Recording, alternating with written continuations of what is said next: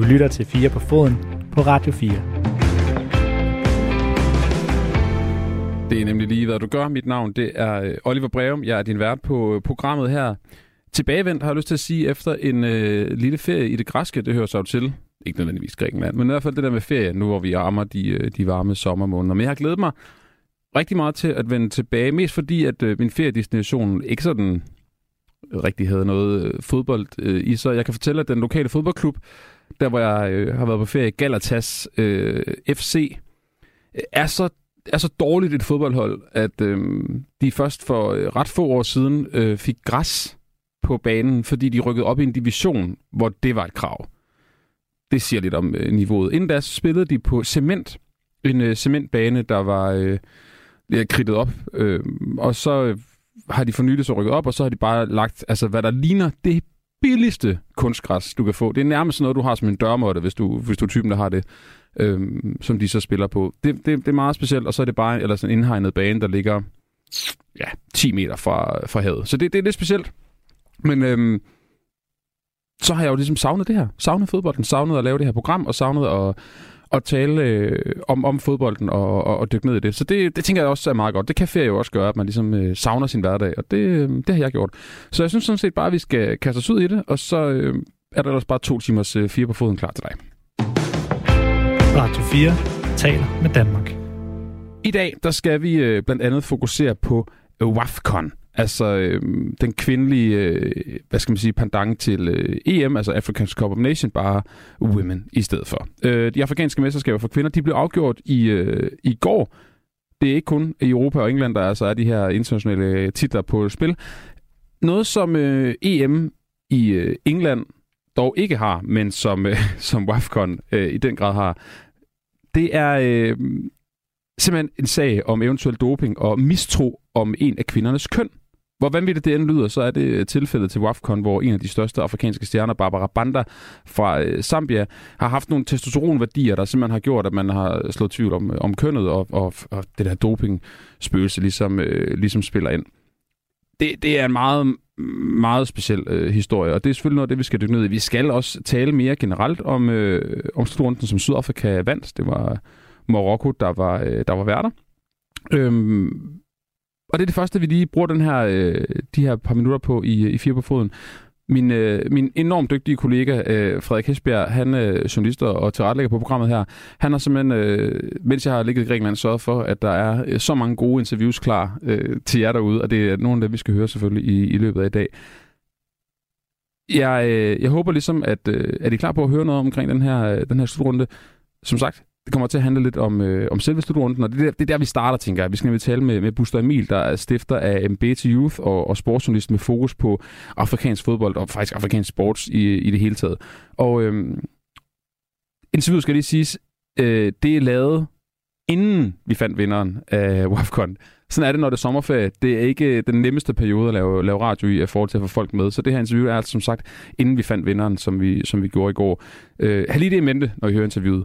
Men øhm, lad, os, øh, lad os høre, hvad, hvad Frederik og Buster Emil har talt om, og, og hvor kloge vi kan blive på, hvad det var for en slutrunde, der, der har været i gang. Buster, Emil, øh, stifter af en Better Youth og sportsjournalist med fokus på afrikansk fodbold. Du har været nede og dække turneringen, og er der stadigvæk. Øh, kvinde i år har oplevet stor hype, det europæiske vel at mærke. Er den del af hypen, er den smidt af på WAFCON i år, eller er hypen ligefrem større i Afrika? Øhm, jamen jeg vil sige det sådan, at, at øh, hele den vækst og den øh, popularitet, der har været i den europæiske og ja, øh, vestlige kvindefodbold, den er, den, den er også øh, synlig i Afrika. Altså, det, det, det, den har smittet af her i Afrika, det vil jeg helt klart sige. Øhm, de, de nuværende mesterskaber, som stadigvæk er i gang, øh, finalen bliver, bliver afviklet her i løbet af weekenden, jamen det er det største afrikanske mesterskab nogensinde for, øh, for, for, for kvinder. Øh, der er flere hold, der er mere opmærksomhed, der er mere, øh, der er mere omtale, vi ser større øh, sådan tv-aftaler, vi ser, vi ser jo også, at klubfodbolden udvikler sig rigtig meget. Altså i år har, har man afviklet de første øh, CAF Women's Champions League, den, den ja, pangdangen til den europæiske øh, Champions League for kvinder. Så, så kort sagt, så, øh, så har den smittet af, og, og øh, og man, man så jo også i semifinalen den her rekord, tilskuerrekord i, i kampen mellem Marokko og Nigeria, hvor der var mere end 45.000 mennesker på lægterne. Så, så det store hele, ja, utrolig meget øh, popularitet om, om slutrunden her. Ja, hvorfor tror du, der har været så mange tilskuere til netop denne runde af WAFCON? altså man, det man diskuterer hernede, det er jo lidt om, om det her det er et tegn på marokkansk nationalisme.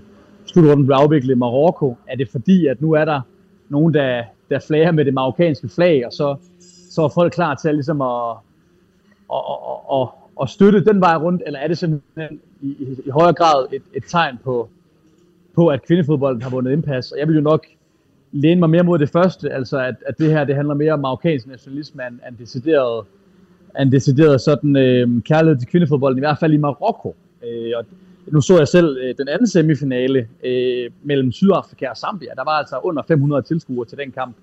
Så, så, så, så de kampe, der har været mange tilskuere, det har altså været med, med værtsnationen Marokko. Det er, det er en central pointe.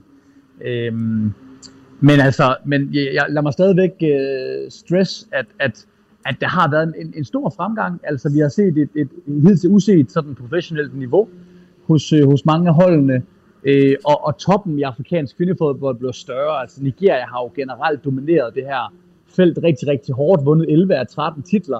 Men nu ser vi i højere grad øh, nye lande træde ind på scenen, blandt andet Zambia, blandt andet øh, lande som Senegal, Kamerun, der nåede kvartfinalen, men også mindre nationer som Burundi og Botswana, som er med for, for første gang. Så, så jeg er helt, helt sikkert, det er også en, øh, også en sådan, hvad kan man sige, bred, øh, bred fremgang. Ja, øh, når du snakker om den her professionalisme, hvad betyder det så? Grund, Hvad er det så, vi snakker om her? Er det, er det holden, der er bedre øh, koordineret, eller det, er det niveauet, der er hævet, eller hvad er vi ude i? Jamen, jamen da, da jeg lige sagde det, så tænkte jeg egentlig først, i første omgang på alle de ting rundt om. Altså, jeg har lige selv, jeg kommer direkte fra et, har lavet et interview hen i den sydafrikanske lejr, og det er altså med, med isbade efter, øh, efter træningspassene, det er altså med en, en, øh, en morgenmadsbuffet, som, som siger spar 2.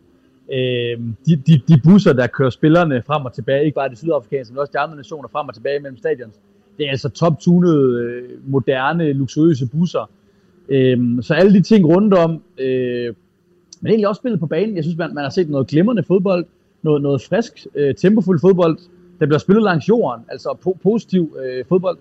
Så, så ja, det er sådan lidt en blanding af det hele, både, øh, både det og på og uden for banen, vil, vil jeg sige. Ja, og som du selv sagde, WAFCON har været afholdt siden 91, og i år er første gang, at vinderen ikke bliver enten Nigeria eller Ekvatorial Guinea. Finalen nemlig mellem Marokko og Sydafrika. Hvor stor en overraskelse er det? Jamen jeg vil sige, at det er en relativt stor overraskelse, at Marokko er med. Altså i år er det første gang i 22 år, at Marokko deltager ved mesterskaberne.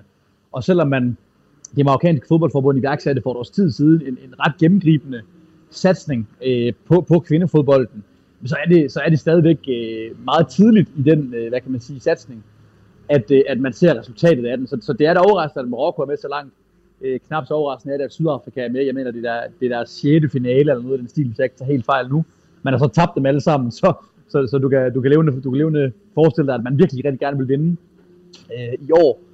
Øhm, men, men ja, det, det, jeg har set nogle overraskelser. Altså, det er også overraskende, at, at Zambia er kommet så, så langt i turneringen. Øhm, og, og sundt, altså sundt, at der findes andet end Nigeria på den her scene. Øhm, Nigeria er stadigvæk alt dominerende. Nu, øh, nu var det en nigerianer, der, der vandt titlen som, som den bedste øh, kvindelige afrikanske fodboldspiller øh, ved, ved, ved gårdsdagens øh, Kaffe Awards. Øhm, så det er ikke sådan, at Nigeria er ude af ligningen, du ved, men, men, men, men fedt og, og, og, og dejligt for afrikansk fodbold, at der også er andre, der byder sig til. Ja, og du har lige snakket om stemning og det her med Marokko, men hvor meget betyder det for stemningen generelt, at det er værtsnationen Marokko, der er i finalen? Det betyder alt. Det, det betyder alt. Altså, det er jo sådan lidt, det er jo lidt, lidt, lidt hvad kan man sige, besynderligt opleve det her, altså nu, nu refererer jeg igen til den kamp, jeg så i semifinalen mellem Sydafrika og, og Zambia, hvor der sidder de her få hundrede mennesker på stadion. Og så sidder man og tænker, om det er nærmest en, en små ligegyldig kamp, det her, og man sidder sådan og falder lidt hen undervejs i kampen. Men så når man lige tjekker sin telefon, som, som jeg gjorde der i første halvleg, så kan jeg jo se, at, at der er videoer fra barer, restauranter og offentlige områder i, i det zambiske, øh, hvor, hvor folk ser kampen, hvor folk stemmer sammen og virkelig, virkelig støtter, støtter op om, om, om kvindelandsholdet.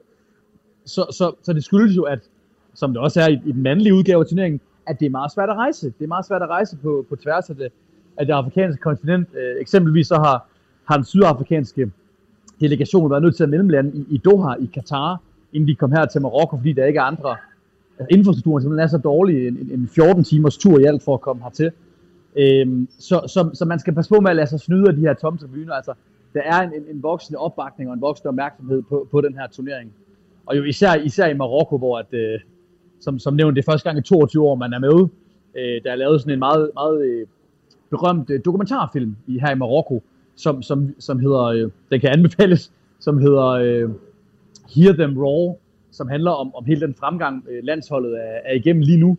Og, øh, og ja, det, det, det er en bølge, som rigtig mange rider med på hernede. Det, det er det bestemt. Ja, det hele lyder at uh, turneringen er et stort positiv, men desværre så har øh, turneringen også været ramt af nogle skandaler og kontroverser, lidt ligesom uh, sin mandlige medpart. Nigeria har for eksempel nægtet at spille, indtil de fik deres uh, bonus for at komme i semifinalen, og Zambia har ønsket, at deres semifinal skulle, spille om, skulle blive spillet om på grund af en meget kontroversiel varekendelse. Hvad betyder de her uh, negative historier for WAFCON? Det betyder meget, meget lidt. Øh, det, det er faktisk... Øh, det er faktisk, hvad kan man sige, øh, vanen tro noget, som, som finder sted ved de her turneringer. Det er langt fra første gang, det sker, og det er formentlig heller ikke sidste gang, vi, vi, vi hører til lignende historier. Hvis vi starter med den, med, med den, den nigerianske, altså det er jo, det er jo noget, vi har set både på kvinder- og mandesiden øh, op til flere gange, at øh, spillerne nægter at spille, fordi de ikke får udbetalt deres øh, bonusser, som de er blevet lovet. Og så står fodboldforbundet sådan lidt i en, øh, som lus mellem to negle, fordi man på den ene side har spillerne, som man rigtig gerne vil vil øh, varetage deres interesser, og på den anden side, så er der altså et sportsministerie, hvor pengene kommer fra. Så, øh, så det, det har jo endt med, at det, som, som ofte set før, er blevet en konflikt mellem, mellem sportsministeriet og de nigerianske politikere, som lover, at nu er der penge på vej, der er blevet allokeret til fodboldforbundet, øhm, som, som bare fortæller, at pengene er på vej. Så, så det er noget, man har set før, og det har taget en overskrift, overskrift eller to. Jeg har læst et par artikler i, i både nigerianske medier, men også øh, BBC har lavet noget på det men det er jo noget, vi har set før. Altså, og, og især på herresiden, altså den, den mest sådan, øh, famøse fortælling i den øh, forbindelse, det er jo, at til, til OL i 2016, jamen der landede Nigeria få timer, inden de skulle spille deres første kamp. Og øh, det endte med, at John Obi Miguel, den, den derværende Chelsea-spiller, han endte med at betale for en del af, af udgifterne, øh, som, som, som forbundet skulle spillerne. Nigeria endte så i, dengang med at vinde den, den første kamp ved, ved OL, på trods af at er kommet meget, meget sent. Øh, så, så ja, sådan noget med, med de her unpaid bonuses, det er noget, vi ser ret tit, og det, det tager egentlig ikke særlig meget opmærksomhed. Øh, okay. Nu må vi se, vi, vi, vi, laver, ja, vi, vi, vi, laver, det her interview øh, fredag, og i aften spiller de så bronzekamp. Nu må vi se, hvordan, hvordan det så kommer til at, at løbe af staben. Det kan være, at vi, vi er klogere om få timer. Øh, og ja, øh, Ja, hvad var den anden, hvad var den anden øh, sag, du egentlig refererede til der, Frederik? Det var jo det der med, at Zambia har ønsket, at de gerne vil have spillet deres øh, semifinal om på grund af, hvad hedder det, en meget kontroversiel varekendelse. En varekendelse, som også er blevet yeah. meget i medierne. Ja, og den er nemlig blevet diskuteret rigtig meget i medierne og på de sociale medier. For at lige dykke ned i den, så handler det jo om, at i de absolut døende sekunder af, af, af semifinalen mod, øhm, semifinalen mod, mod, mod, mod Sydafrika, jamen så er der et, øh, det, der ligner et frispark på, øh, på kanten af feltet, og så, så, så går dommeren ud til vareskærmen og vurderer så, at den er, den er, øh, det, det, der er tale om et benspænd, og der er strafspark. Og øhm, altså, det er det, som, som jeg vil kalde en 50-50 kendelse, men den har fået det samtidig, samtidig klar helt op i det røde felt, og man, man føler sig bortdømt. Og jeg, det, det, det, det taler lidt ind i sådan et, et, et narrativ, hvor Zambia, i hvert fald i min optik, har nogle sådan mindreværdskomplekser. Sydafrika er den her store søster, storebror i det her forhold, og, og, og det er første gang, man er kommet så langt, så man føler sig meget som den lille, der er blevet bortdømt, der er blevet færdigt behandlet. Øhm, jeg, jeg var selv dagen efter på det samiske spillerhotel i flere timer og snakkede med, med både generalsekretæren i fodboldforbundet og, og the media officer der for, for holdet. Og som han sagde, øh, the media officer, jamen præsidenten havde været ude og kalde det her for a contestable, altså et, hvad kan man sige, et, et, en, en, en kendelse, som der kunne sætte spørgsmålstegn ved. Og når præsidenten han først er ude og, og ligesom siger det her, i offentligheden, skriver om det på sine sociale medier osv., jamen så, så følger man trop, og så, så sætter man også spørgsmålstegn ved det øh, officielt til, til, til kaffe. Og altså, de sambiske delegerede har øh, været fuldstændig indforstået med, at jamen, kampen bliver formentlig ikke spillet om. De får ikke deres, deres krav opfyldt. Så, så man er ligesom indforstået med, at det her det er noget, man gør, fordi man, man føler sig tvunget til ligesom at vise over for sin befolkning, over for, for omverdenen, at man er utilfreds med den her kendelse. Øh, så, så så, så det er sådan set mere der, den, den ligger. Okay. I forhold til de her negative historier, der har været, så snakker du nu om Zambia, og Zambia er også øh, er måske også hovedperson, som man kalder det, i den mest, øh, mest omdiskuterede sag, og den starter faktisk allerede før det her WAFCOM løber, løber af stablen, og det er nemlig, at som noget nyt i år, og det er meget kritiseret af Human Rights Watch, så har man øh, indført de her øh, testosterontest, og for at ligesom at verificere, at de er det rigtige køn. Øh, og her er øh, Zambias nok største stjerne, hvis jeg ikke tager helt fejl, øh, Barbara øh, Banda, hun er blevet udelukket på forhånd. Hvad, kan, du, kan du forklare sagen helt kort, hvad det her det handler om? Helt kort så handler det her om, at øh, CAF de har nogle regler. Og CAF det er det afrikanske her, øh, FIFA. Ja, ja, altså det er det afrikanske fodboldforbund. Ja. Helt, helt rigtigt. CAF har, no, har et reglement, som øh, ikke stemmer overens med det reglement, som, som UEFA har, og som den øh, olympiske komité har, hvor, hvor Zambia også har deltaget, og hvor Barbara Banda har, har spillet. Så der er altså foregået, eller der er blevet, der er blevet foretaget de her medical test på, på spillerne for at teste testosteronniveauet i, i kroppen. Og der er hun så slået ud på et, et niveau, som er for højt til det tilladte. I hvert fald, og, det, og det er i hvert fald det, som, som, som, som, hvad kan man sige, som rygter, der går på. Og det, der så har været sådan misæren ved hele den her sag bagefter, det har været, at KAF har været ude at sige, jamen vi har ikke udelukket nogen spillere. Det har vi ikke gjort. Og det samtidige fodboldforbund, øh, FAS, er ude at sige, det har vi heller ikke gjort. Vi har bare forholdt os til, til KAFs protokol. Øhm, så så man, man, man, man ved ikke rigtig helt, hvad der er foregået. Det har været noget mærkeligt hemmelighedskrammeri, hvor både det afrikanske fodboldforbund KAF og det samtidige fodboldforbund har, har kastet mudder på hinanden, og, og man har egentlig været i tvivl om, hvad der sådan officielt er, er foregået. Øhm, det, der, det der så er, realiteten, det er, at hun ikke har spillet nogen kampe, Barbara Bander. Hun har så været i lejren med, med Samba hele vejen igennem. Hun har støttet sin, øh, sine holdkammerater. Øh, det ved man. Øhm, og hun, hun er utrolig, utrolig, øh, hvad kan man sige, god til at komme ud også på sociale medier og, og støtte op om holdet. Øhm, men, men altså, det er både øh, Kaf og Fast, som ligesom melder, melder, melder ryggen fri. Øh, vi har ikke foretaget de her test, men altså det korte og lange, det er, at, øh, at hun ikke har spillet. Ja, og øh, hvem er Barbara Banda? Fordi jeg kan jo ligesom frem til, at hun er den, øh, en, en stor stjerne, når man lige læser medierne. Er det også noget, du kan bekræfte? Hun er det absolut største navn, både på og ude for banen i, i sambisk kvindefodbold, og generelt et stort navn i afrikansk kvindefodbold. Hun spiller til dagligt i Kina. Hun er en af, en af de eneste sambiske spillere, der spiller i udlandet uden for Zambias grænser. Og øh, er i flere omgange stærkt rygtet til, til FC Barcelona, øh, som jo er en, en, en kæmpe klub, det, et, et goes without saying. Øh, og og hun, hun har også altså, skabt sig et navn, selvfølgelig, på, på, på sine meritter. Altså til, ved OL scorede hun øh, to gange hat så, så vidt jeg husker. Øhm, og har, har været det helt store navn øh, i, i, i Zambia i lang tid. Så hun har på mange måder sådan øh, personificeret det, det zambiske kvindelandshold. Øhm, og, og er altså ikke, altså, altså ikke øh, på, på, på banen her på tiden. Heldigvis så har andre spillere øh, erstattet hende på glimrende vis, og især hende her, øh, Chanda, som hun hedder, Grace Chanda, øh, har, har, været, har været fremragende. Øhm, men, men ja, det er selvfølgelig noget, der, der, der ligger en skygge over hele den her turnering, at, øh, at der har været den her sag med Barbara Banda. Og hvordan har samtalen været sådan øh, imellem øh, tilskuere og, og observatører i forhold til den her sag her? Er det noget, man har snakket om, eller er det bare noget, vi har blæst op i Europa, hvis det er? Altså, det, det er noget, der har været snakket rigtig, rigtig meget om. Øh, både den sådan almene sambier på gaden, afrikanske, hvad kan man sige, fodboldtilhængere på gaden, men også medierne. Altså, det har, været, det har været rigtig svært at komme i kontakt med, med det sambiske landshold øh, som, som medie, fordi at de har været, været bange for, at man, man vil dykke endnu mere ned i den her sag med, med Barbara Bander. Og det er jeg så forsikret om flere gange, at det har altså ikke været min intention. Jeg har ligesom haft andre interviewopgaver den her gang. Øhm, men, men, øh, men ja, det, det er noget, der er rigtig sensitivt, og man vil rigtig gerne beskytte Barbara Bander selvfølgelig for, for alle de her, øh, ja ikke bare lokale medier, men også internationale medier, som, som rigtig gerne vil i, i kontakt med hende. Øh, FAS udsendte for en 3-4 dage siden en officiel pressemeddelelse, hvor man skrev, at nu må man bare lige sætte the record straight, man vil lige øh, have helt klare linjer, og, øh, og, og understøtte så det her, som man allerede havde fået at vide, at de altså ikke har udelukket hende, at det altså er FAS, og det altså er, undskyld, KAF, det afghanske fodboldforbund, og deres egne regler, som har, som har fældet Barbara Bander.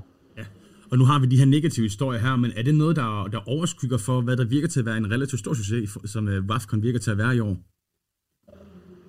Det, det overskygger på ingen måde, øh, hvad kan man sige, den hype, der har været om afrikansk kvindefodbold de sidste tre uger.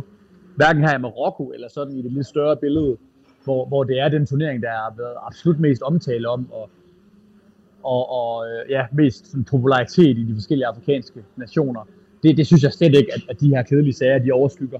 Øhm, især ikke den her med, øh, med, med Nigeria og, og unpaid bonuses. Altså det er noget, man, man ser det stort set alle slutrunder. Øhm, så, så nej, øhm, tilskuerrekorderne står, står som det største, og så hele professionaliseringen af afrikansk kvindefodbold, som, de sidste, ja, bare 3-4 år har taget enorme steps.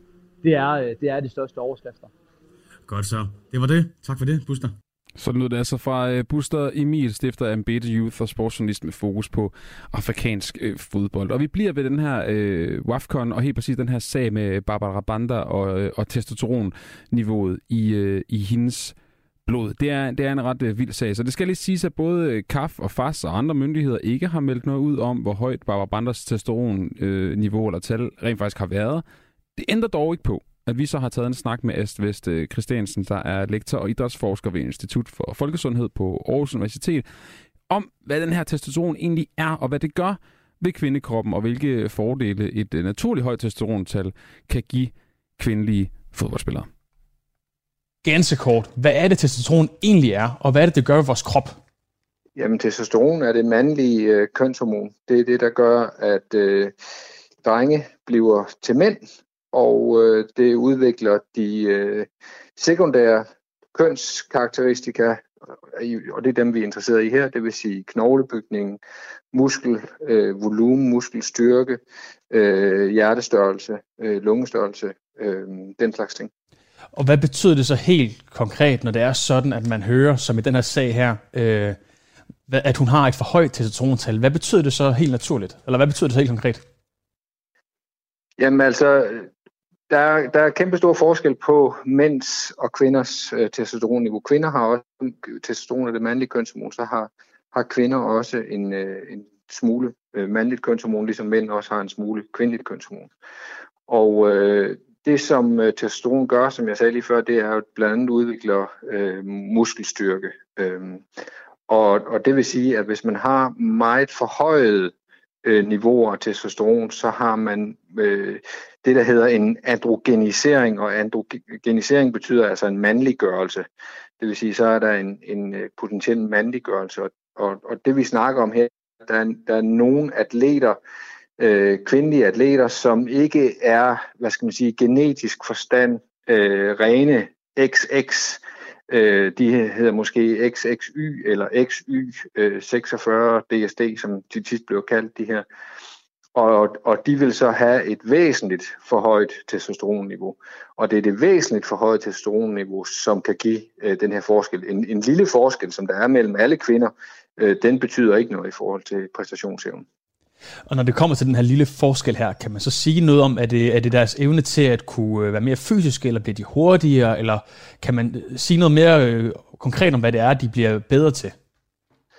Jamen altså, øh, de, de små forskelle, som man ser blandt øh, verdens bedste kvindelige atleter, dem kan man ikke, altså, og der taler vi 0,2 øh, nanomol for eksempel testosteron i blodet, med, altså nogen, der ligger på 0,7, og nogen, der ligger på 0,9, eller 1,2 og 0,6. Der kan man ikke se nogen præstationsforskel imellem. Det er dem, hvor de kommer over 3 nanomol for eksempel, øh, som meget, meget, meget få øh, kvinder har. Det mandlige normale niveau, det ligger mellem 8 og 30 nanomol, og det kvindelige ligger mellem 0,5 og øh, 1,9 eller deromkring. Øhm, og, og, og det som det så gør, det er jo, at det gør det samme som øh, det gør ved mænd, altså netop at de bliver stærkere og hurtigere øh, og, og fysisk øh, mere udholdende. Så, så man har, øh, øh, de kvinder har nogle af de øh, mandlige karakteristika, øh, som man finder hos øh, leder også, og det er jo derfor, at vi har to kategorier øh, i sport, en kategori for kvinder og en kategori for mænd. Øh, Øh, og det har vi, fordi vi gerne vil udelukke mandlig biologi fra øh, kvindekategorien. Og testosteronniveauet er så det, som nogle sportsforbund bruger til at lave den skældning øh, mellem, om man kan deltage i kvindekategorien, eller om man ikke kan. Ja, og når du siger, at det er meget få øh, kvinder, der har et for højt, øh, naturligt for højt testosterontal, kan man så sætte nogle tal på, hvor mange det cirka er sådan en statistik? Ja, det er der nogen, der har forsøgt, og det er sådan noget et eller andet sted mellem 1 ud af 100.000 eller 1 ud af 20.000. Øh, det afhænger lidt af, hvordan man måler det og hvordan man gør det, men af gode grunde, så ved man det ikke helt præcist, fordi det, det, er, jo, det er jo kun noget, man er opmærksom på hos øh, dem, som, øh, som kommer til, altså det er jo ikke alle, man, hvis, det er jo kun hvis man er elitesport, man, man øh, kommer til at have direkte fokus på det, hvis du øh, har og lever et liv som, øh, som kvinde, måske sandsynligvis barnløs jo, altså hvis du er en af dem her, men bare er skolelærer eller arbejder i en bank, så er der jo ikke nogen, der nødvendigvis registrerer det nogen steder. Godt. Og derfor er det svært at få præcis tal på, hvor stor, øh, okay. hvor stor en ja. andel af befolkningen, der har det her. Du var lidt inde på det lidt tidligere, men altså er det muligt at, at kunne hæve den her øh, grænse for, hvor meget der er for meget, uden det skaber unødig fordel, øh, og samtidig øh, har den her øh, inklusion af de her kvinder, som har et lidt for højt øh, naturligt testosterontal? Så 99,9 procent af alle kvinder øh, ligger under 3 nanomol. Øh, og dem, der ligger over, de ligger typisk væsentligt over. Og det vil sige, og, og grunden til, at de gør det, øh, Øh, en af de mest kendte, det er jo Kaster Semenya, den, den sydafrikanske løber. Og grunden til, at de gør det, det er jo, at øh, de, der hvor andre kvinder har æggestokke i buhulen, der har de testikler. Og det er jo det, der gør, at de producerer testosteron. Så, så øh, man kan ikke rigtig komme udenom, at det skal jo være eksplosion på, på kategoriniveau frem for øh, det, du lidt lægger op til, at det er på enkelt individniveau. Vi ligesom skal vurdere, om deres fordel er stor nok til, at de kan deltage eller ej. Det, det giver en masse problemer, fordi at, at øh, hvornår skal man vurdere, hvor stor fordelen er stor nok? Altså er det sådan, at hvis man vinder, så har man en for stor fordel, men hvis man ikke vinder, så har man ikke så stor en fordel, eller hvordan? Det er et rigtig godt spørgsmål. Det er ved, så langt her på ingen måde tænkt, hvad jeg gerne kan.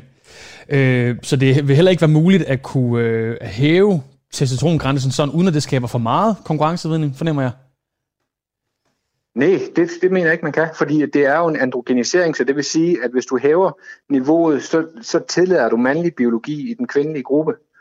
Okay. Øh, og hvis du mener, at den kvindelige kategori er til for kvinder, for biologiske kvinder, så kan du ikke begynde at lukke øh, mandlig biologi ind i den kategori. Øh, altså ikke hvis du mener, at, at det er det, som kategorien drejer sig om. Hvis du siger, at kategorien drejer sig om noget helt andet, nemlig at dem, der bare identificerer sig som kvinder, så behøver du slet ikke at kigge på testosteron. Så kan du bare spørge, hvad folk, de, hvor de helst vil konkurrere, og så er der ingen, øh, så er der jo ingen øh, grænser enten folks egen samvittighed eller subjektiv følelse på, hvilken kategori de skal øh, konkurrere i.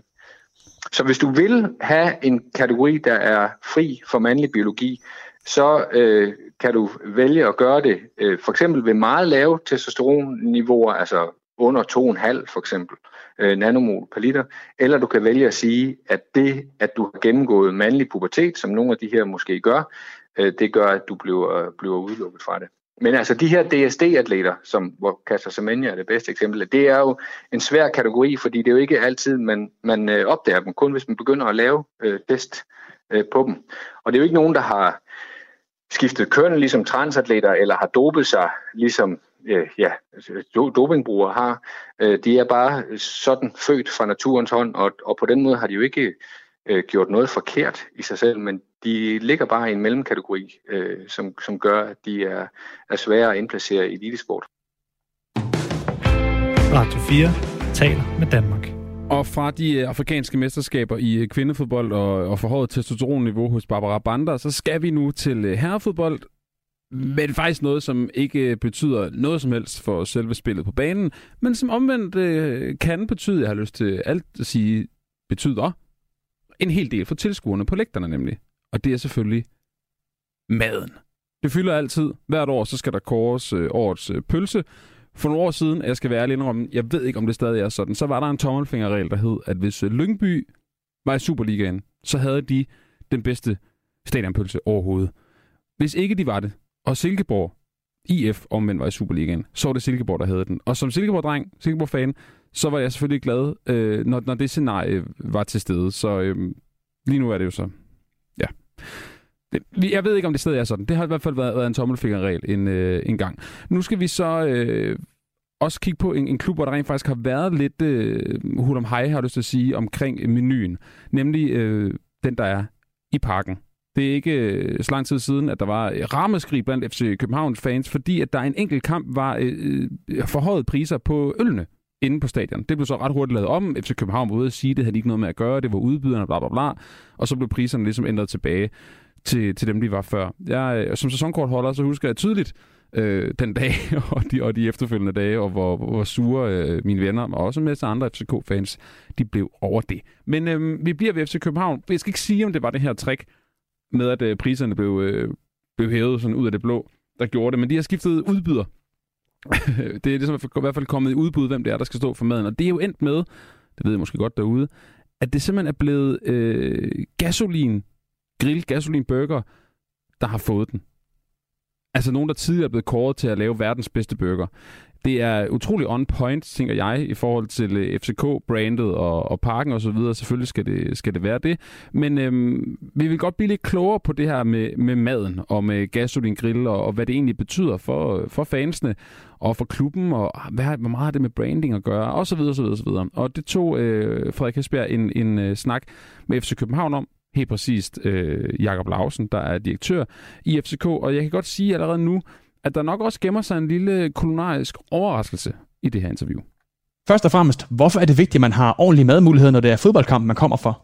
Man kan sige, øh, vi tror på, at det er, at, at det er en stor del af oplevelsen øh, er andre ting end også, hvad der sker på græsplænen. Selvom at, at folk primært kommer for, hvad der sker inde på, inde på græsset, så, så kan vi se på de målinger, vi laver, når vi spørger folk, der kommer til kampe herinde, hvad det er, der er vigtigt for dem, at der også er andre elementer, der er, der er vigtige i forhold til, at man går glad hjem fra en fodboldkamp. Og så kan vi se, at uh, det, man øh, putter i, øh, i munden, om det er mad og drikke, det er det de vigtigste parametre ud over uh, spillet på banen. Og, uh, og her, der kan vi, ja, der, der er det vores indtryk, at vi, uh, at vi har plads til forbedringer, og der er i hvert fald nogle yderligere muligheder i at gøre nogle ting. Så der, der gør vi i virkeligheden bare det, at vores fans beder os om, og det er, det er at, at være med til at sikre at øh, en yderligere differentiering af de muligheder, der er inde i, i at komme til fodbold i parken. I har indgået det her samarbejde med Gasolin Grill. Hvad betyder det helt konkret for de besøgende i parken? Ja, men nu det er jo et eksempel. Man kan sige, det, øh, hvis man tager det op i, i helikopteren til at starte med, så, så ordet oplevelsesdifferentiering er det, man kommer til at opleve herinde. Og det betyder også, at man på de forskellige tribuner kommer til at få et, øh, et forskelligt sortiment i fremtiden. Selvfølgelig har man stadig øh, nogle VIP-gæster, som, som sidder og spiser med kniv og gaffel, og så har du nogle, øh, en familietribune, hvor du øh, gør det på en måde, og så har du en stemningstribune, som har nogle andre behov. Og hvis du så tager Gasoline som eksempel, så er det øh, vores, øh, vores plan, at vi skal have nogle, nogle bærende kan man sige, samarbejdsaftaler med nogle, øh, med nogle partnere, hvor vi låner lidt af København ind til os. Altså med andre ord, nogle af de, øh, nogle af de stærke øh, leverandører eller, eller mad, øh, madleverandører og madsteder, der er i København, vil vi gerne låne lidt af deres øh, kvalitet og deres ry og rygte at tage ind i parken. Så den aftale, vi lavede med Gassynklet, det betyder, at de øh, kommer til at åbne hernede på, øh, på hjørnet af parken, faktisk også til hverdag, så på alle dage, øh, når de har åbent, så kan du komme ind og, og få en burger herinde i, i parken og ved Vælleparken. Og så når du har en kampdag, jamen så kommer der til at være nogle gående sælgere, som går rundt på tribunen og, øh, og, og sælger en, en, et simpel, øh, en simpel menu med andre ord bare en burger, så det er ikke med fritter og milkshake og andre ting. Det er burger ude på tribunen, men med gående sælgere, hvilket så heller ikke er en sådan super dansk ting at have gående sælgere, men, øh, men det må vi jo teste, om det, øh, om det virker, det tror vi, det gør. Hvem har egentlig været inspiration til, til madvalget, og hvorfor er det endt med, som det er lige nu? Ja, man kan sige, øh, jeg tror, øh, inspirationen er nok mere, øh, eller er amerikansk. Altså, hvad er det for nogle, hvad er det for en oplevelse, du, du får på et stadion? Og, øh, og så, så skal vi selvfølgelig finde en, en københavnsk måde at gøre det på, også fordi at, at København jo på mange måder er blevet en astronomisk hovedstad. Så derfor så skal, vi, øh, så skal vi finde en måde, hvor vi kan afspejle byen. Men inspirationen er, er, er primært amerikansk, kan du sige, i forhold til, hvordan vi gerne vil arbejde med at differentiere oplevelsen. Så meget af den her nye strategi med at vælge gasolin ind, for eksempel, hvor meget handler det om, om branding? Øh, for det første, så, øh, så, så, så er det jo også et udtryk for, at hvis, hvis det havde været nemt at levere den her gode madoplevelse i parken for 38.000 mennesker på en gang, når det hele buller og brager, så var det sikkert gjort for længst. Så, så det er jo heller ikke nogen hemmelighed, at, øh, at, at, at det handler også om nogle partnere, som kan give os noget leverancesikkerhed. Derudover, som du så siger, jamen, så handler det også om, hvad er det for en perception, hvad er det for en opfattelse, du har af at få mad i, i parken. Og der er det da klart, at hvis vi, hvis vi kan levere en burger, som er på et langt højere niveau, end vi vil kunne levere selv, så er det da, så er det da en del af en af brande, den oplevelse, du kan have i at gå til parken. Det, vil, det, det er det der. Ja, og øh, når I har gasolingranellen for eksempel, som øh, er dem, I har været ude og melde ud for et par dage siden, hvad har jeres overvejelser været omkring, at det skulle være lige netop dem, og ikke øh, de mange andre bøgerkæder, der er i København? Jeg kan sige, at vi, vi anser dem som en, øh, som en, øh, som en, en interessant københavns virksomhed. Det er en burger, som, er, som har været bredt anerkendt også i, i diverse medier og tidsskrifter. Det er en burger, hvor vi også kan lide deres øh, bæredygtige agenda i forhold til, at man kun producerer det, der skal bruges, og så melder man ud så andre ting. Så jeg synes, den tigger rigtig mange af de bokse, vi har herinde, både i forhold til at reflektere København og i forhold til bæredygtighed og i forhold til andre ting. Så, øh, så det, det kunne selvfølgelig have været andre, der har været, der har været diskuteret andre muligheder også, men, men men, øh, men, men det, var, det var et meget... Vi synes, det var et logisk valg. Godt så. Øh, du nævnte tidligere, men øh, kritikken af maden i parken er jo ikke ny, og den har været ført i flere år, og, øh, og mange fans har også sagt, at det er ikke, det er ikke i parken, man får den bedste stadionplatte for eksempel. Hvorfor er det først nu, at man øh, kommer med det her tiltag, og ikke for tre eller fem år siden? Oh, ja, man kan sige, det, det er selvfølgelig lidt svært for mig at, at sige, hvad man ikke gjorde, da jeg ikke var her. Men, men, men man kan sige, at grunden til, at vi gør det nu, er nemmere for mig at forklare, og det er jo, at vi også kigger ind i en, en ny strategilancering her i, i sensommeren efteråret, som, som i meget høj grad handler om at, at sikre oplevelsen i parken. Det skal være en, en særskilt oplevelse at komme i parken, og det er, det er noget af det, jeg bliver målt aller, aller hårdest på op mod, øh, op mod en bestyrelse, men også af fans. Det er at sige, kan jeg være med til at løfte oplevelsen på de parametre og, de, og den viden, vi har om de områder, hvor, at, øh, hvor vi ikke synes, at oplevelsen er god nok. Så timing handler om, at vi, øh, at vi begynder at sætte noget, noget handling bag nogle ord, i virkeligheden også før en strategi er lanceret, fordi det var nu, at det kunne lade sig gøre. Så det skal simpelthen være en, en større oplevelse at, at, at komme i parken, og, og det skal det både på mad og på, på alle de andre elementer, hvor de knapper, vi kan dreje på. Og kan du prøve at uddybe lidt af den strategi? Jeg ved ikke, hvor meget du kan sige, at hvis du siger, at den ikke er offentliggjort nu, men kan du prøve at uddybe, hvad det er, for eksempel I vil gøre, for at øh, gøre det til en bedre madoplevelse at være i, i parken? Men, men, men et eksempel kunne være, at, øh, at i dag der er det, en, der, der er det typisk en, en hotdog, der er på, øh, der er på alle tribuner. Øh, der er en vis, øh, vi vurderer, at, øh, at en familie, der kommer ind, har et andet behov end, øh, end en gruppe unge drenge, der kommer på sektionen, kontra et par nogle, øh, nogle, der kommer på ned og se, som, som har nogle tredje behov. Og det vil sige, det handler om, det handler om at et, sikre, at basisprodukterne kommer til at, og det her tænker jeg meget på drikkevarer, øl og, og soda og andre ting, det skal ikke være noget, man skal bruge, øh, bruge øh, oceaner og tid på at, på at komme ind og få. Det skal være noget, der, der kører ret smooth. Og så skal vi supplere af nogle, øh, af nogle kvalitetsprodukter, som i virkeligheden kommer til at afspejle meget af, af, hvad det er, der kommer til at ske, eller hvad der sker på den københavnske takeaway-scene eller, eller madscene i forhold til det hurtige mad. I forhold til maden og, og pengene, hvor, hvor dyrt skal det så være at gå til fodbold i Danmark? Det er jo øh, ikke nogen hemmelighed, at, at sådan en burger, der i forvejen koster nogle penge, hvis vi så vil opgradere det yderligere, hvor, hvor, altså, hvor meget kommer vi til at snakke om, og hvad er sådan en færre pris at tage for det hele? Og man kan sige, øh, det, det, for mig handler det mere om at sige, hvilke valgmuligheder du har. Så hvis du stadig har valgmuligheden for, for at gå med noget andet, så, øh, så, så måler jeg jo heller ikke, hvad det koster at gå ud og handle på, hvad det dyreste produkt er inden for enhver kategori. For os der handler det om at have et, et, et bredt sortiment, og så skal vi have et sortiment, der, der reflekterer de folk, der kommer herinde. Og det vil sige, at du både skal have de, øh, de traditionelle valg, der findes i og omkring fodboldstadion, og du skal have nogle valg, som, øh, som også afspejler, afspejler Parken og, og, og København. Så, så det er svært at sætte kroner og øre på. Øh, jeg vil i hvert fald sige, at hvis du kigger herinde, så er det ikke fordi, at der er en sammenhæng mellem, hvad der er, hvad der er billigst og, og, og hvad der bliver solgt mest. Der er mange af vores, øh, vores produkter i dag, øh, om det så er mere sådan noget burger, flæskesteg, sandwich eller andre ting, som, som sælger rigtig meget, selvom at det er vores, vores dyreste måltidsprodukter, kan man sige. Så, så vi ser ikke den sammenhæng, men selvfølgelig for mig handler det om, at man skal kunne, øh, at pakken skal være for alle. Øh, og det skal både være for folk, der har lyst til at spise, og det skal også være for folk, der bare vil se kampen, men det skal også være for folk, der har lyst til at komme ind og få lidt mere kvalitet i det udvalg, du har. Så, så det, skal, det skal i virkeligheden dække fra, fra, fra lavt til højt. Ja, og Gasoline er jo en, er en burgerrestaurant, men for mange, der er fodbold øh, lige med en stadionplade, altså en pølse og brød. Hvad, hvad fejler en, en god, ordentlig fransk hotdog egentlig? Og Jamen, stadionplatte generelt, altså? Mig, så, hvis, hvis du spørger mig, så er en, stadion, øh, så er en stadionplatte jo heller ikke en fransk hotdog. Det, øh, så, øh, så hvis man skal, skal konkurrere på den, så skal man, så skal man konkurrere på de rigtige terms. Og, og, og en af grundene til, at det i parken faktisk ikke er et af de områder, hvor vi excellerer på, det er i virkeligheden noget så, nogen vil sige kedeligt, andre vil sige spændende, men så trivielt som en brandstrategi. Så vi har ikke et sted i øjeblikket i den nuværende brandstrategi, hvor vi kan placere nogle grille, hvor vi kan lave en, en stadionkatte, som kan, som kan konkurrere med vores, med vores konkurrenter i Superligaen. Så det er klart, det er også noget, det vi kigger ind i en strategi her, det er at sige, hvordan er det, man kan, hvordan er det, man kan få stadionplatten, som vi føler, at en stadionplatte skal være tilbage i parken. Det er selvfølgelig ikke noget, der lige løser sig på en eftermiddag, øh, når det har noget med brand- og evakueringsplaner at gøre, men det, men det er igen et eksempel på at sige til oplevelsen seriøst, der er mange, der har spurgt os, hvorfor er det vigtigt for stadionplads? Det har man så undersøgt også med den tidligere leverandør. Det viser så at have noget med nogle flugtveje at gøre, fordi det var der, der stod nogle griller. Det er klart, man kan jo ikke bare flygte ud i en, i en kulgrind. Og, øh, og derfor så, øh, så, så har det sat gang i et projekt, hvor man ligesom prøver at justere nogle ting i forhold til, øh, til brandstrategi, for at se, at man ikke kan få stadionpladsen tilbage i parken. Så det, jeg hørte dig sige, det er, at øh, på sigt, der vil stadionpladsen øh, komme tilbage i parken? Vi, øh, vi har sat nogle af vores aller, aller dygtigste øh, scouting-netværk for pølser i gang til at sige, når den, den, den dag sker, hvad er det så, der skal kunne serveres i parken. Så det, så det glæder vi os til. Det er ikke bare noget, der løs på en eftermiddag, vil jeg så sige. Godt så. Og her til sidst, så skal jeg bare lige være sikker på, øh, de her boder her, de vil ikke kun være åbne til FCK's kampe, de vil også åbne til landsholdskampe, går ud fra.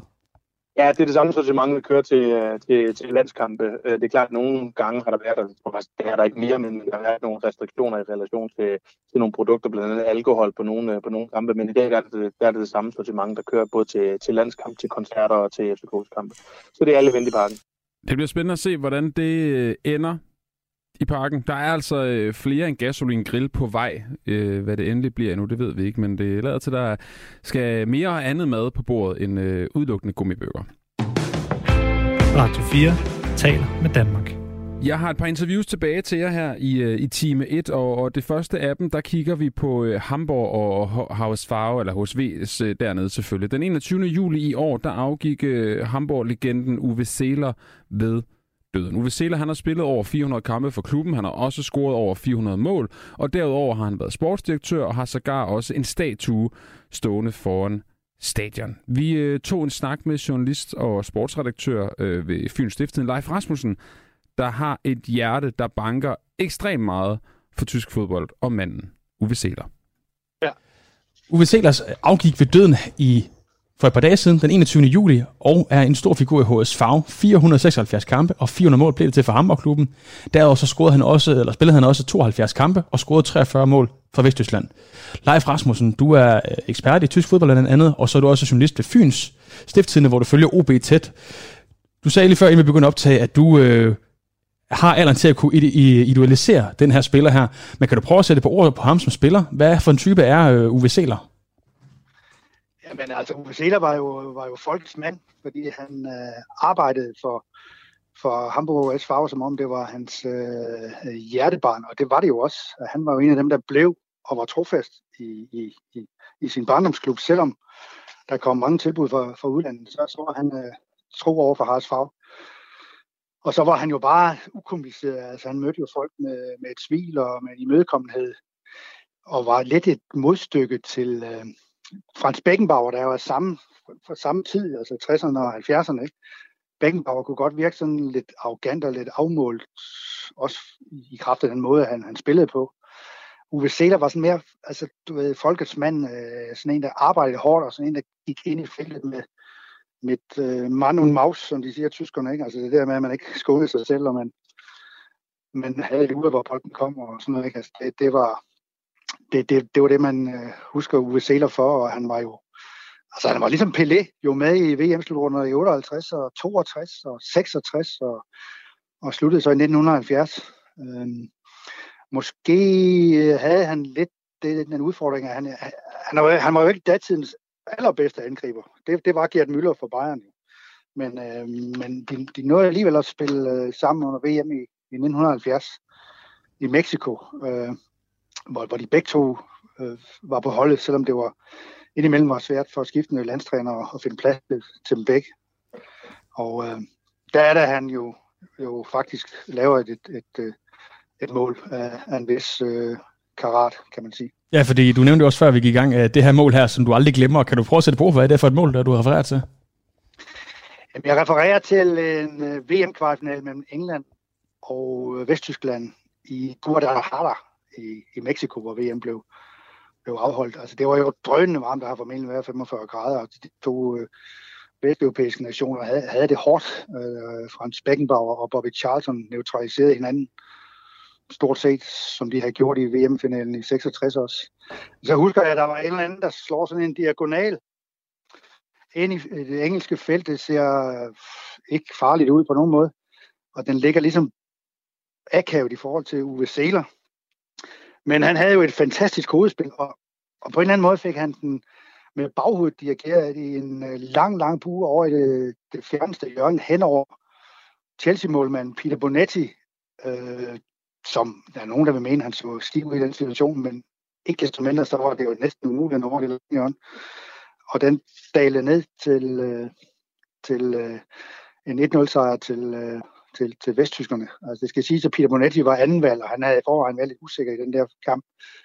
Uh, Gordon Banks, som jo i den slutrunde og har en legendarisk øh, redning af bevægeudstød, havde fået en mave under og kom så ikke over det til kamp mod øh, vesttyskerne. Og, øh, og det, det, det husker jeg lige tydeligt, det der, det der mål der, i en, i en egentlig temmelig kedelig kamp. Ja, altså da, når jeg hører dig beskrive øh, Uwe Seeler her, så virker det til, at der er en, en vis sammenhæng mellem den person, han er uden på banen og på banen. Er det, er det ret korrekt forstået? Ja, fuldstændig. Altså, det var en mand, der gik lige direkte i folk med træsko på. Ikke? Der var ikke så meget fise ja. ballade der. Han, øh, han forstillede sig ikke på nogen måde, eller blev sur, eller hvad, hvad, hvad kan man sige. Altså, jeg ved også godt, at det var en anden tid, der stod. Der stod jo ikke 40 reporter øh, efter en, en kamp med Vesttyskland, men, men måske snart 20. Ikke? Øh, men, men, men han var bare... Øh, og det var også derfor, han indtil, altså indtil det sidste var jo... der ringer man jo Uwe Seeler op for, for at spørge om, hvad der var galt i, i Haralds Fag, og der har jo været meget galt de, seneste år. Altså, det var virkelig manden. Det var minister Haralds Fag på, på, et, på et niveau, som man slet ikke øh, forestiller sig. Ja, og du kommer også næsten ind på det her som næste spørgsmål, fordi han var jo også en del af IHS Farve i, i mange år, var jo også præsident i klubben, hvis ikke tager helt fejl. Øh, men hvad repræsenterer han i IHS Farve? Fordi han er jo, det er jo ikke nogen tvivl, at han er en stor figur, øh, og han har jo også en statue af sig selv foran øh, stadion. Men hvad repræsenterer han for HS Farve? Jamen, han repræsenterer øh, den, den, den storhed, klubben har haft, altså, og, og gerne vil tilbage til. Altså, det, det, det, og, og og den stolthed, der er ved at være øh, fan og, og spiller i, i Harsfag i, i en af de største byer i, i, i Tyskland. Ikke? Altså, det, det var det, han øh, værnede om. Altså, Harsfag var ikke en hvilken som helst klub, og den, øh, den burde jo egentlig konkurrere med, med Bayern München den dag i dag, men der har, der har billedet jo vendt på en helt anden måde i moderne fodbold. Der, der handler det mere om, hvordan man skaffer øh, nogle midler og, og, og nogle ledelseskompetence, som, som holder. Og øh, det, der, der, der vil jeg mene, at øh, Uwe Seeler vil også repræsentere den, den type gamle spiller, der ikke... Han rev sig godt nok ledelsen og sådan noget, men han blev aldrig modbydelig eller, eller svigtede sin klub på, på den måde. Nej, og øh, han har jo også en, en, en ret, i hvert fald med, med nutidens øjne, en ret øh, flot landsholdskarriere, altså 72 kampe, 43 mål. Hvad repræsenterer han så for, så for Tysklands, tysk fodbold og tysk landsholdsfodbold generelt? Jamen, han er jo en af de aller, aller, aller største. Øh, jeg, altså, når man nævner Uwe Seeler, så bliver man nødt til at nævne øh, uh, Gerd Müller og Beckenbauer, og, og så, så kan man godt sætte en streg der. Jeg tænker, jeg. altså, så er der, så er der en masse i det, det, det næste lag, ikke? Øh, men, men, men de der, de var, de var jo absolut legender, og der var, så det har jeg ikke, om jeg var noget ind på det der med, der var jo en sådan, der var en udfordring med at, at, at have plads til, til landsholdet, øh, til både Gerd Møller og Uwe Seeler en, en overgang, men, men det blev dog løst øh, øh, øh nogenlunde, og, øh, og måske, jeg mener også, der var, USA måske fik en skade efter øh, VM i 70, som, som gjorde det mere indlysende, at, at nu er Gerd Müllers tid kommet. Og Gerd Müller blev så europamester i 72 og verdensmester i, i 74. Og der var øh, USA's øh, landsholdsengagement jo øh, afsluttet i hvert fald. Men han er en af de aller, aller største i, i tysk fodbold. Det er der ingen tvivl om. Radio 4 taler med Danmark. Og inden der er øh, nyheder, så skal vi øh, blive klogere på noget, der foregår i tide og i utide her under transfervinduet i øh, Superliga, nemlig selvfølgelig lægetjekket. For hvad er det egentlig, det der lægetjek? Og hvad går det ud på, og hvordan foregår det? Jamen, det vil holdlæge ved Lyngby siden 2013, Adam Witten, nu gør os klogere på. Adam Witten, holdlæge i Lyngby BK, og det har du været siden 2016. Det vil sige, at det er dig, der gennemgår de her obligatoriske lægetjek, som vi læser så meget om, når man læser om en transfer eller en offentliggørelse af en ny spiller. Først og fremmest, Adam, kan du fortælle, hvad sådan et øh, lægetjek det dækker over? Det er et bredt spørgsmål. Altså, der er ikke sådan nogle øhm, formelle krav til et lægetjek, hvad det skal indeholde. Og i princippet kan man jo også godt som klub købe en øh, skadet spiller hvis man gerne vil det. Så der er mange, øh, der vil være ret store individuelle forskelle fra klub til klub, øh, hvad sådan en lægetjek består af. Men generelt så handler det jo om at screene spilleren for øh, skader, han eventuelt har, og vurdere status på øh, ja, vurdere status på de skader, spilleren har, og prøve at lave et, et skøn over de spil, eller de skader, spilleren kunne komme løbe ind i, kan man sige. Så det er sådan det overordnede. Men det, det vil være meget individuelt, hvad man øh, lægger vægt på som læge. Okay, så når du øh, for eksempel foretager et lægecheck af, af en forsvarsspiller, vil der så være forskel på det, kontra hvis det var en, en angriber?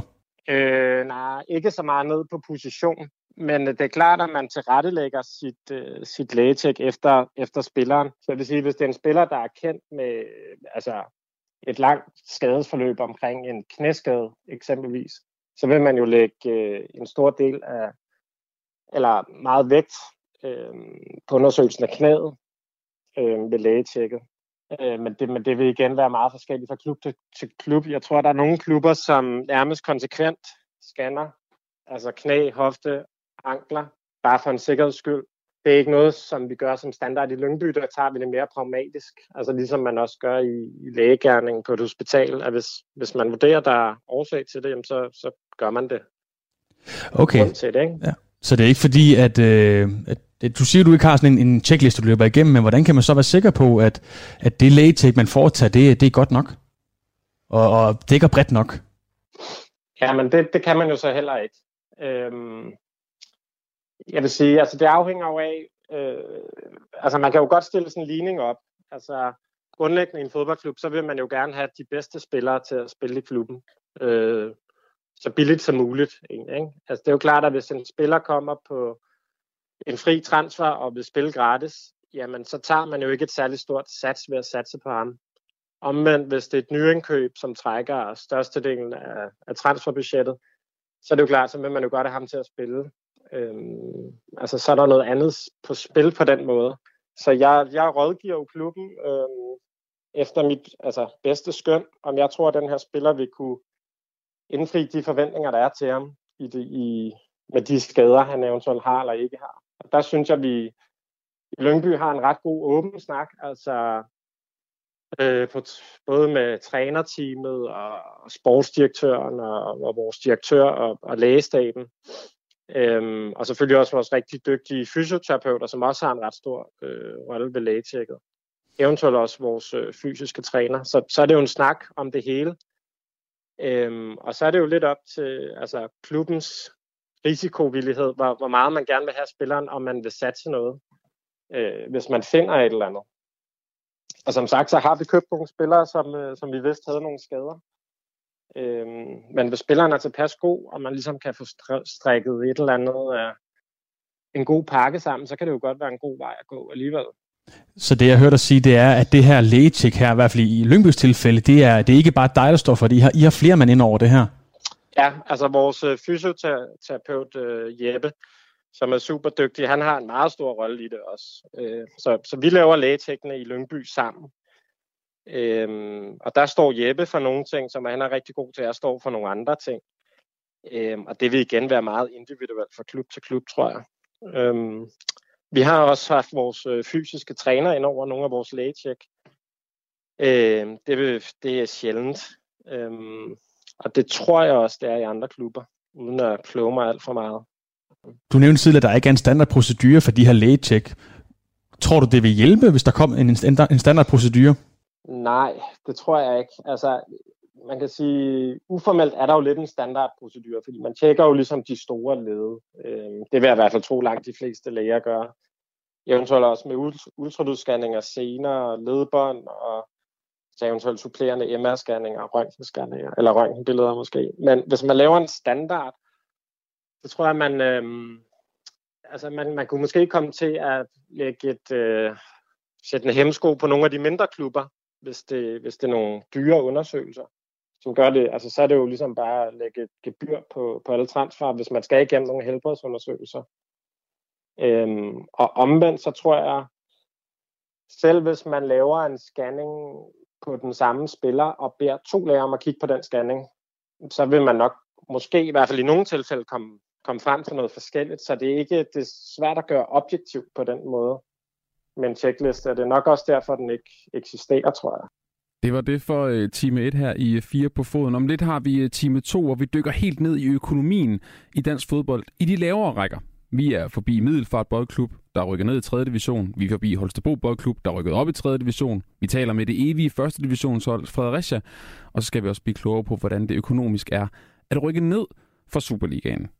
Det skal vi kigge på i time 2, men inden da, der skal vi selvfølgelig som altid have nogle nyheder. Dem får du nu her